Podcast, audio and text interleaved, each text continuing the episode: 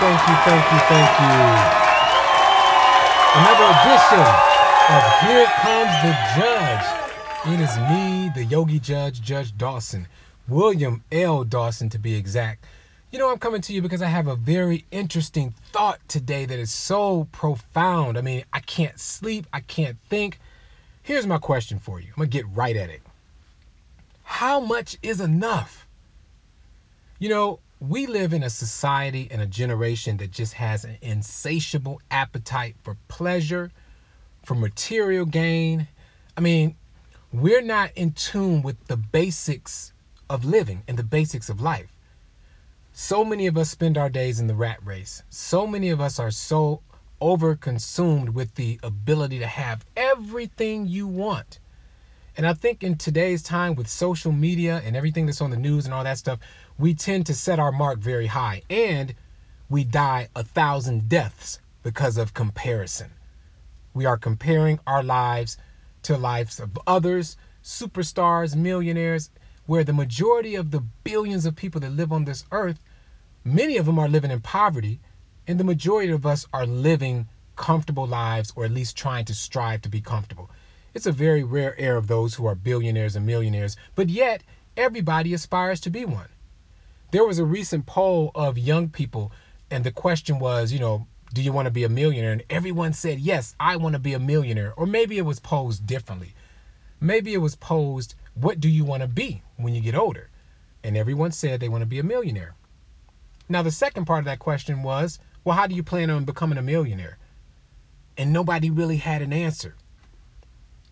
See, we live in a time where we have all these desires, but we don't have plans we have all these goals, but we don't have standards. You know, we're so, so busy, but yet we don't even know how to be still. Today, I submit to you that there's more to life than just gaining material possessions and gaining wealth.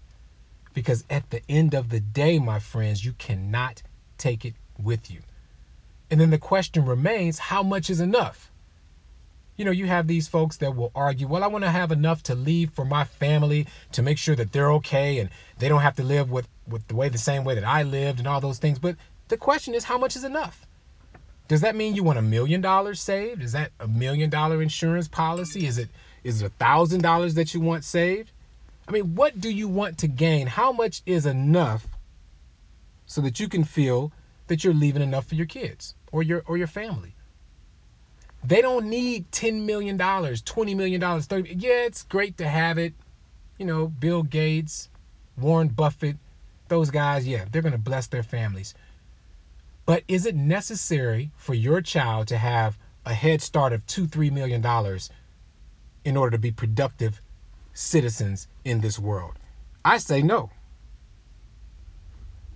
Yet, many of us operate with the mindset that I need to have a lot of money because I want to leave it to my family. And I'm going to tell you, if you really think about it, that's an excuse.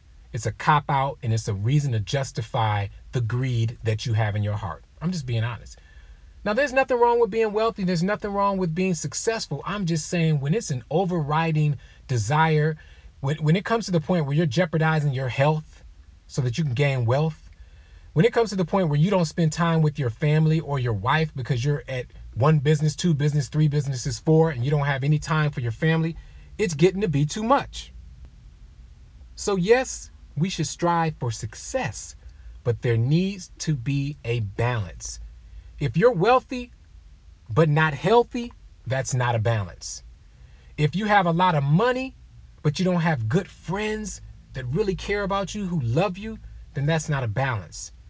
If you have a lot of projects going on but you don't do any projects with your kids or your wife or your family, that is not balance. We need balance in our lives. And then you have those who are just wanting to get by, take care of their family, take care of their kids. And my heart goes out to those people, especially single moms who are trying their best. Many of these single mothers that I know that come through my court, they have multiple jobs you know, they work all day, then they work all night. Some of them are bartending, some of them are having their own businesses and things like that.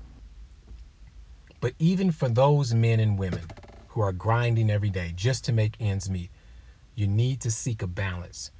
Because at the end of the day, your presence is more important than your present that you can give to your child. Your time is more important than the money that you can give to your child. So while you're out here trying to secure the bag and, you know, make all this money, that's fine because success is wonderful and the fruits of success we all should enjoy.